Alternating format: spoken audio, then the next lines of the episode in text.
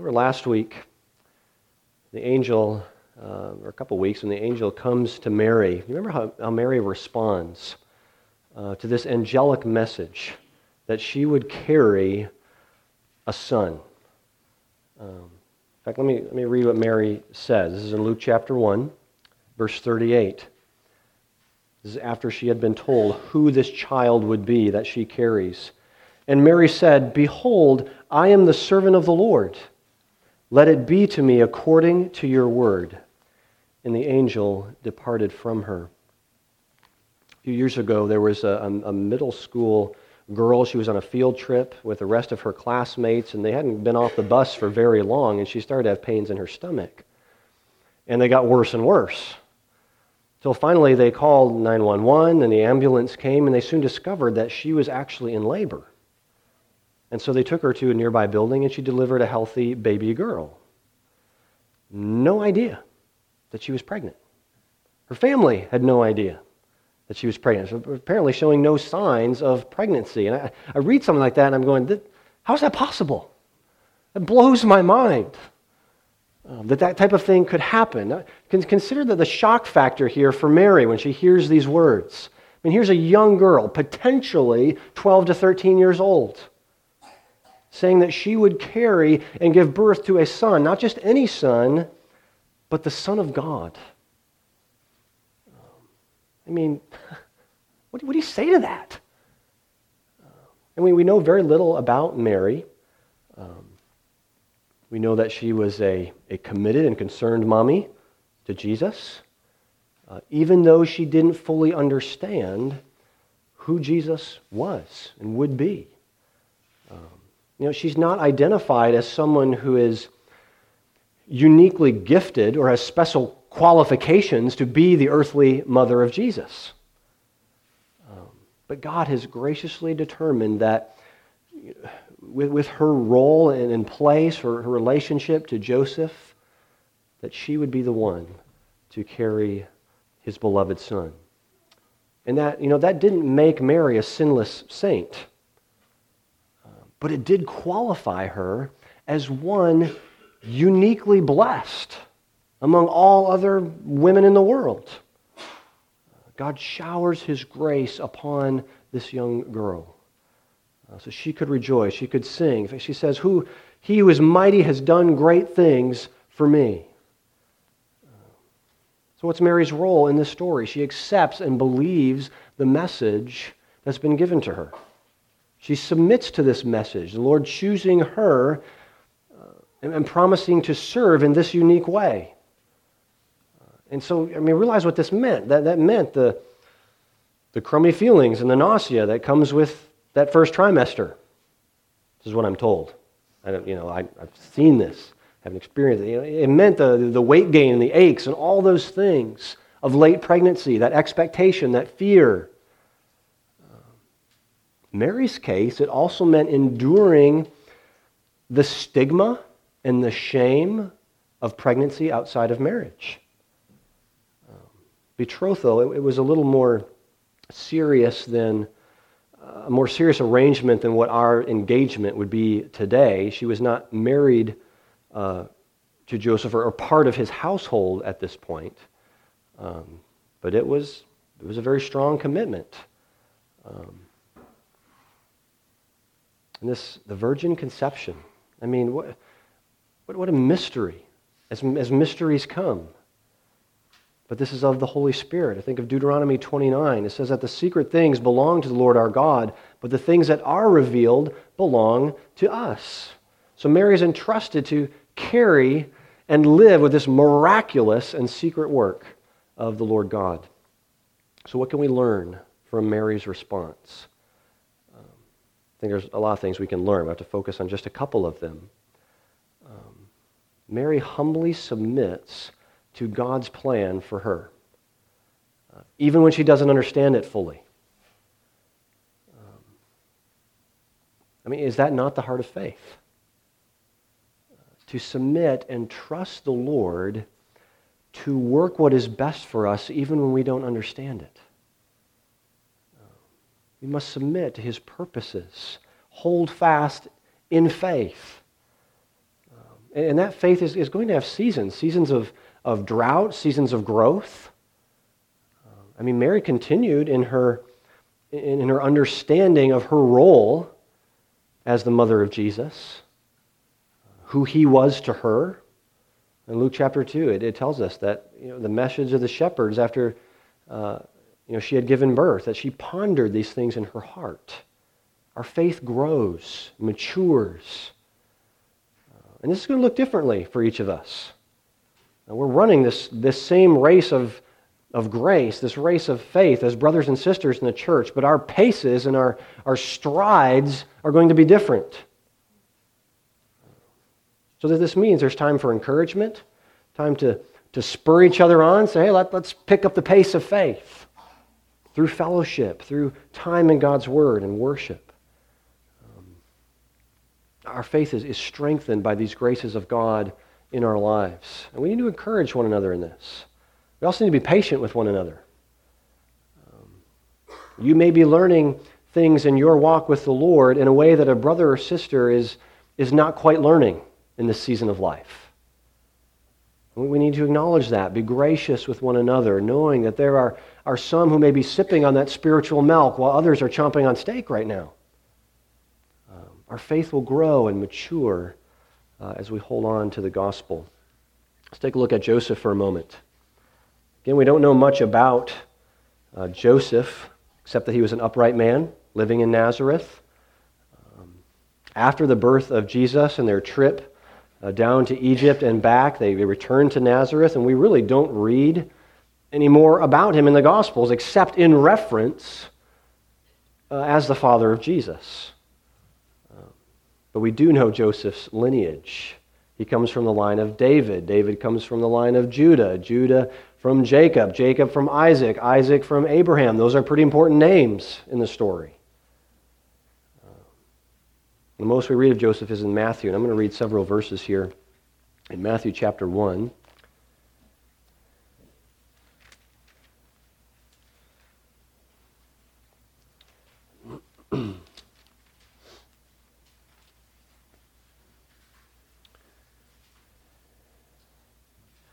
Beginning of verse 18 says, Now the birth of Jesus Christ took place in this way. When his mother Mary had been betrothed to Joseph, before they came together, she was found to be with child from the Holy Spirit. And her husband Joseph, being a just man and unwilling to put her to shame, resolved to divorce her quietly.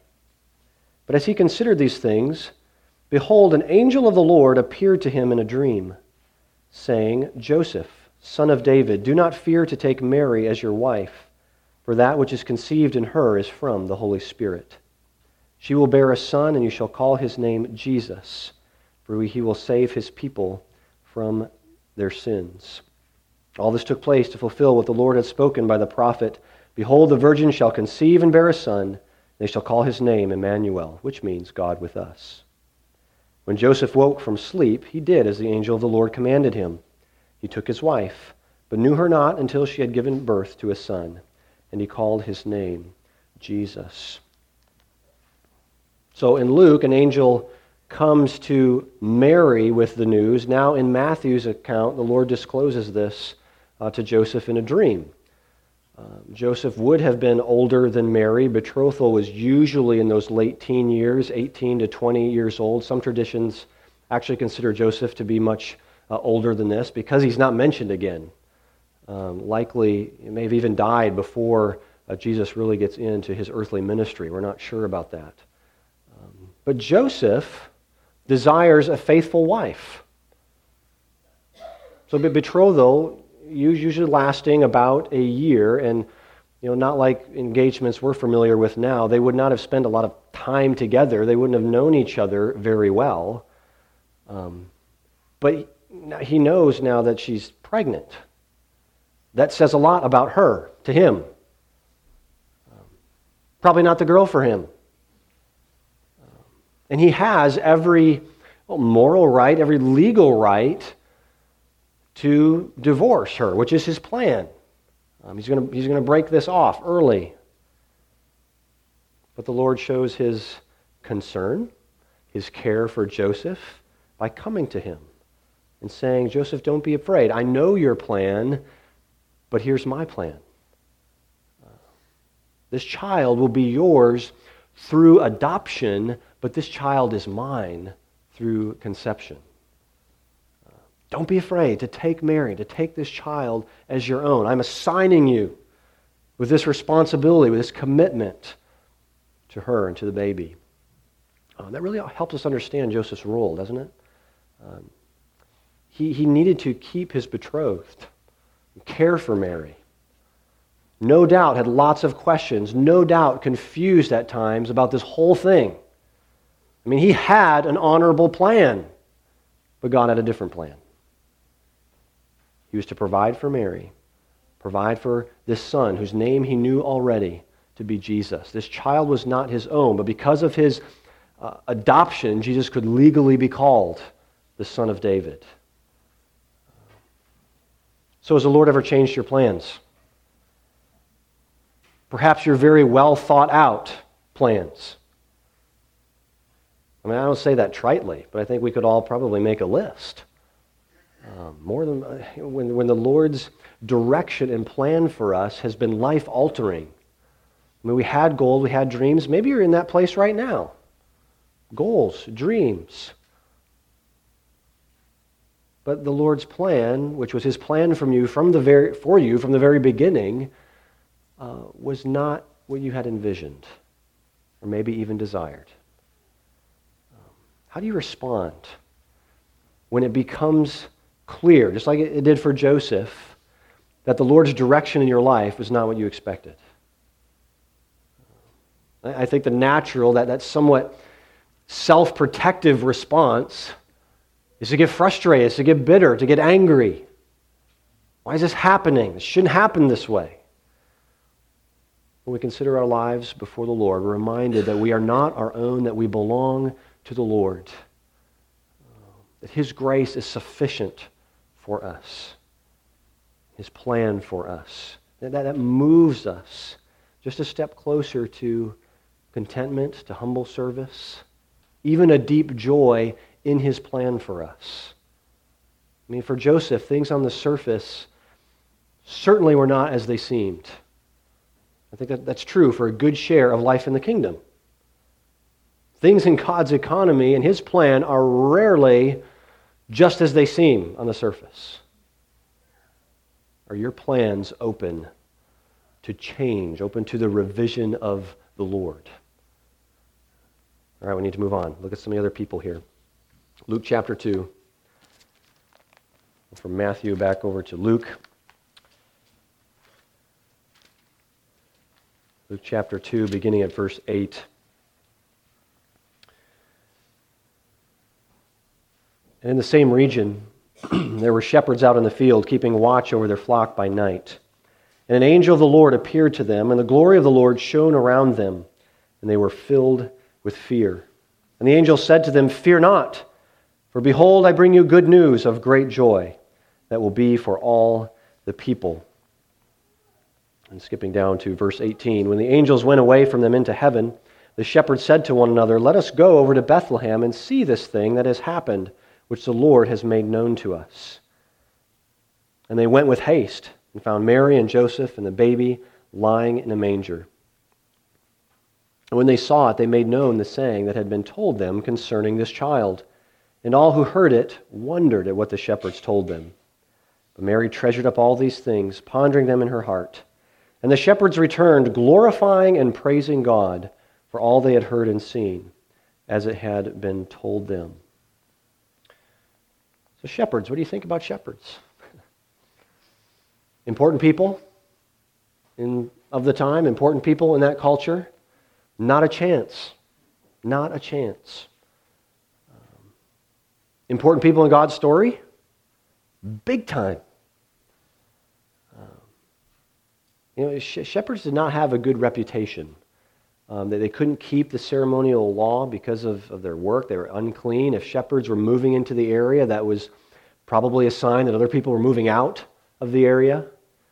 Um, but God loves these shepherds in such a way that the first birth announcement goes to them. He gives them the privilege of carrying this message. And then you get to listen to a pretty good choir to boot. Um, God, God goes to the lowly, despised shepherd with his message of love, his message of joy. Their role is to take the message, their role is to rejoice, to believe what they've heard. God used them to, to spread this word. They could share with Mary what they've, they've learned about her son. They could share with anyone who would listen just how great this message was, that they'd heard and seen. I mean, that, that's quite a responsibility uh, for the lowest class people in Israel. But isn't that like our God? To bring his message of hope to the lowest and to the despised. I mean, he really does choose working class sinners to be his faithful ambassadors. That's our God. He blows away every, every expectation that we have of the who's and the what's and the where's. Shepherds had no status, no credentials before God. They didn't have status before men, and neither do we. But the Lord has graciously given us a message, a message of good news. And we're going to talk more about that in the last stop on the journey next week, so you want to make sure you're here on Christmas Eve. Um, but we're excited and compelled to share this gospel that's been entrusted to us. You know, in the case of the shepherds, there in, uh, in verse 18, all who heard it wondered at what the shepherds told them. I mean, people were amazed, all right. Uh, they would have marveled at the message. They also would have marveled at it would, from, of the messengers that would come through shepherds. You know, some who were probably excited, believed the message. Um, Others who are, who are more amazed and scratching their heads that this could, uh, could actually be the source. Because, you know, shepherds, you couldn't even, you couldn't trust them. They weren't trusted in court. Um, I mean, this is just an interesting story. Um, my friends, really nothing has changed in the hearing and receiving of the gospel. Uh, when we sing joy to the world, when we, when we sing silent night, some of those those favorite carols, and we do this unashamedly. We announce that this season is about a Savior, a Savior who is born for, for us, for the salvation of men. And some are going to respond in faith. Some will, will shed tears of joy, knowing that in their hearts this is what they've longed for, this is what they've hoped for. And others are going to hear the music of the gospel, and they're simply going to wonder. Maybe they'll do so with warm fuzzies, cup of hot chocolate but they're going to remain unmoved by the message.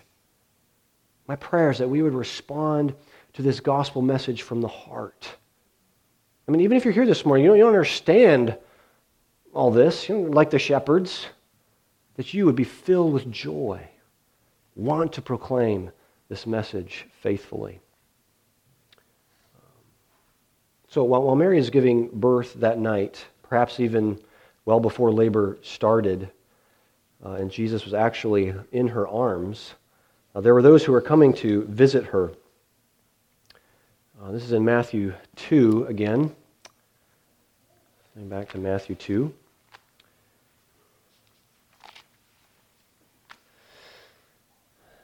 says, Now after Jesus was born in Bethlehem of Judea in the days of Herod the king, behold, wise men from the east came to Jerusalem saying, Where is he who has been born king of the Jews?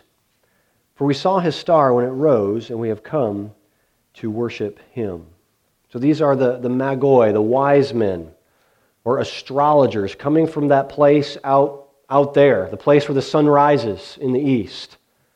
Um, these are the, the noble, educated type who counseled kings. They were not kings in and of themselves and then the picture we have in our minds of the, of the three kings, which we saw march in so faithfully this morning, you know, of the three kings, it's really symbolic because of the three gifts that we're told, uh, uh told about in Matthew chapter 2. But in reality, there's probably many more of them. Um, more of these, these wise men. They would have servants, maybe soldiers coming along with them uh, to see uh, the Christ child.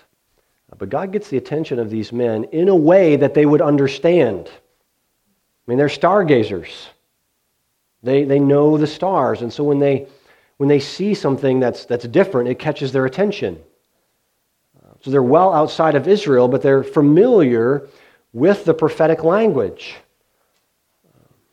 Again, this is the Lord showing his love, showing his concern for these wise men. He gives them the sign, he gives the star. Uh, something amazing has happened. Um, in the last oracle of Balaam, this is in Numbers 24, he says that a star shall come out of Jacob and a scepter shall rise out of Israel. And these wise guys know about this. Who carries a scepter? What kind of person carries a scepter? A king, right? Kings carry scepters. And now there, there's a star we haven't seen before out there in, in the west toward the land of Jacob. Hmm. And so the wise men follow the star. Uh, again, not fully aware of its significance. But there was a new king that they were going to go pay homage to. Isaiah 60 says, And nations shall come to your light, and kings to the brightness of your rising. So the nations are represented here by these wise men coming to worship this rising king. What was their role? To respond to the sign that God had given them and go worship. They may not have understood all about this baby, what he was all about. Jesus could have been almost two years old by the time uh, they arrived to see him. We know he really wasn't older than that based on Herod's actions. Uh, he could have been much younger, but they worship him with gifts fit for a king. Uh, these people, these wise men, really should show us, really should reinforce something for us. God can and will get the attention of whoever he wants to. For these men, it was a star, you know, something that they, they knew that they could, could place in their world of interest. So think for a moment what, what did the Lord use to get your attention? To the King of Kings and to the Lord of Lords. How did you first come to know this gospel message? Maybe it was a person in your life was committed to you, sacrificing for you. It was an event that just brought you to your knees in worship. It just it just it's entered into your world. And so the wise men act on this truth that's been given to them. They offer to Jesus the very best of what they have. Um, probably seen this on a banner. You see it on, on Christmas cards this time of year. You know, wise men still seek him. If you've read that. Do we pay attention to the Lord's leading and direction? Do we, do we offer him our very best? Whether it's resources, abilities, time, our very lives are an offering of praise to the Lord. So the trip of these wise men, again, we don't know their names either, just like the shepherds. Uh, that should kindle our devotion. It really should, uh, should spur us on to worship. Okay, one more person I want to look at. Uh, this takes us away from the nativity scene for just a minute. And we mentioned King Herod earlier. Herod, this is Herod the Great He's given kingship over Judea by Rome. And so he's been king now for about 30 years by this point. Um, powerful, smart man. Uh, there were many projects, many building projects and, and things that were uh, completed during his reign. Uh, but he's also a crazy man. Um, he's immoral. He's a violent man. He kills several within his own family just out of paranoid he might lose some power. So when he hears the news of a new king, you know, from these wise men, he's feeling a little threatened. Um, and the text says he was, he was troubled, and all Jerusalem troubled with him. You think, well, you bet they're troubled. Who's he going to kill next? And we read later that he does kill. He kills many children in the area of Bethlehem in an attempt to get rid of Jesus. Does God care for this person? How could God care for someone like that? As immoral and brutal as King Herod. Um, I think the answer is right in the words we've already read here in Matthew. Uh, before the wise men offer their gifts to Jesus, they have a special meeting with Herod. You know, they, they tell him about the sign. Herod's own scribes and priests recall the words of the prophet Micah Christ would be born in, in Bethlehem, and the Magi have confirmation that this has actually happened. So, what are you going to do with that, Herod? You've been given the message, a little different, different words, different uh, source than the shepherds, but it's still the message that Christ, the very shepherd of Israel, has come.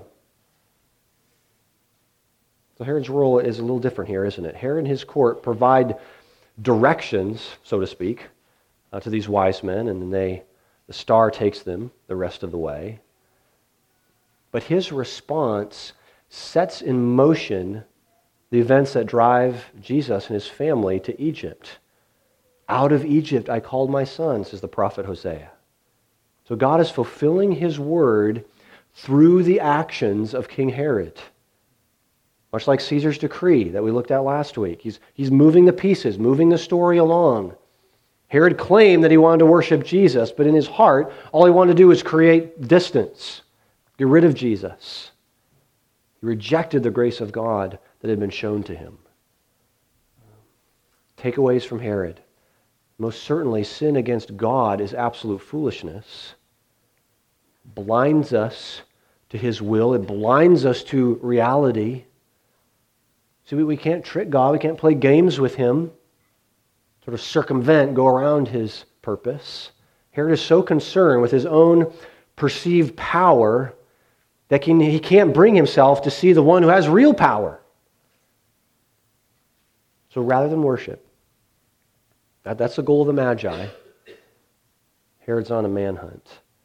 Uh, you know, and there are some today who really are out to destroy the faith.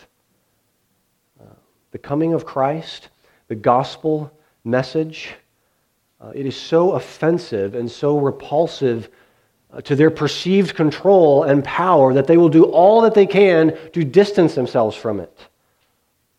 Okay, if that means taking me out, taking you out, they'll do it. But you know what? The, the message keeps going. The message goes on. There, there were many little ones who died at the hand of King Herod, but the king returned cannot thwart the plans of God. No matter how hard we do this or try to do this in our sins. And there are others who will try to, to distance themselves from Jesus. They'll do this not with just flagrant, outright fighting, but with indifference. Oh, that Jesus, that, that faith, well, if that works for you, great. I'm happy for you. Uh, but keep it out of my life, would you? Very, very common during this season. You know, Christmas is a fun, it's a jolly time. We sing those Christmas hymns, but that's where it ends. The words of the songs, the very music of the gospel is ignored and just passed off as comfortable tradition. We sing Deck the Halls and Away in a Manger just back to back, and no one, we don't care. Um, church, there's going to be opposition. There's going to be ignorance and indifference as there was in the time of Christ's birth. But don't stop singing. Don't stop singing. Um, don't stop seeking the King. Stop with a, seeking a deeper love for Him. So I want this season just usher us into a time of praise, renewed commitment to the Lord Jesus. God has come, He has come for a people. He's come for you. He's come for me. He has come to redeem all things and to give hope to people. Uh, so may we be a people who love Him, who trust Him, who live with joy before a watching world. Behold, I bring you good news of great joy that will be for all the people. Lord, we do thank you that you have come for us, that you have come to our rescue, that you have taken on flesh, Lord Jesus living a life we could not live, dying. That's why you came. Fulfill that mission to go to that cross on our behalf, that we would not pay the penalty for our sin. You have carried this for us, Lord. You have taken your life up again. You reign, our incarnate King now in heavenly splendor at the Father's right hand. Come quickly again, Lord Jesus. Bring your second advent. Restore your kingdom in full. May we be a people who long and wait with eager expectation and great hope. We pray this in Christ's name. Amen.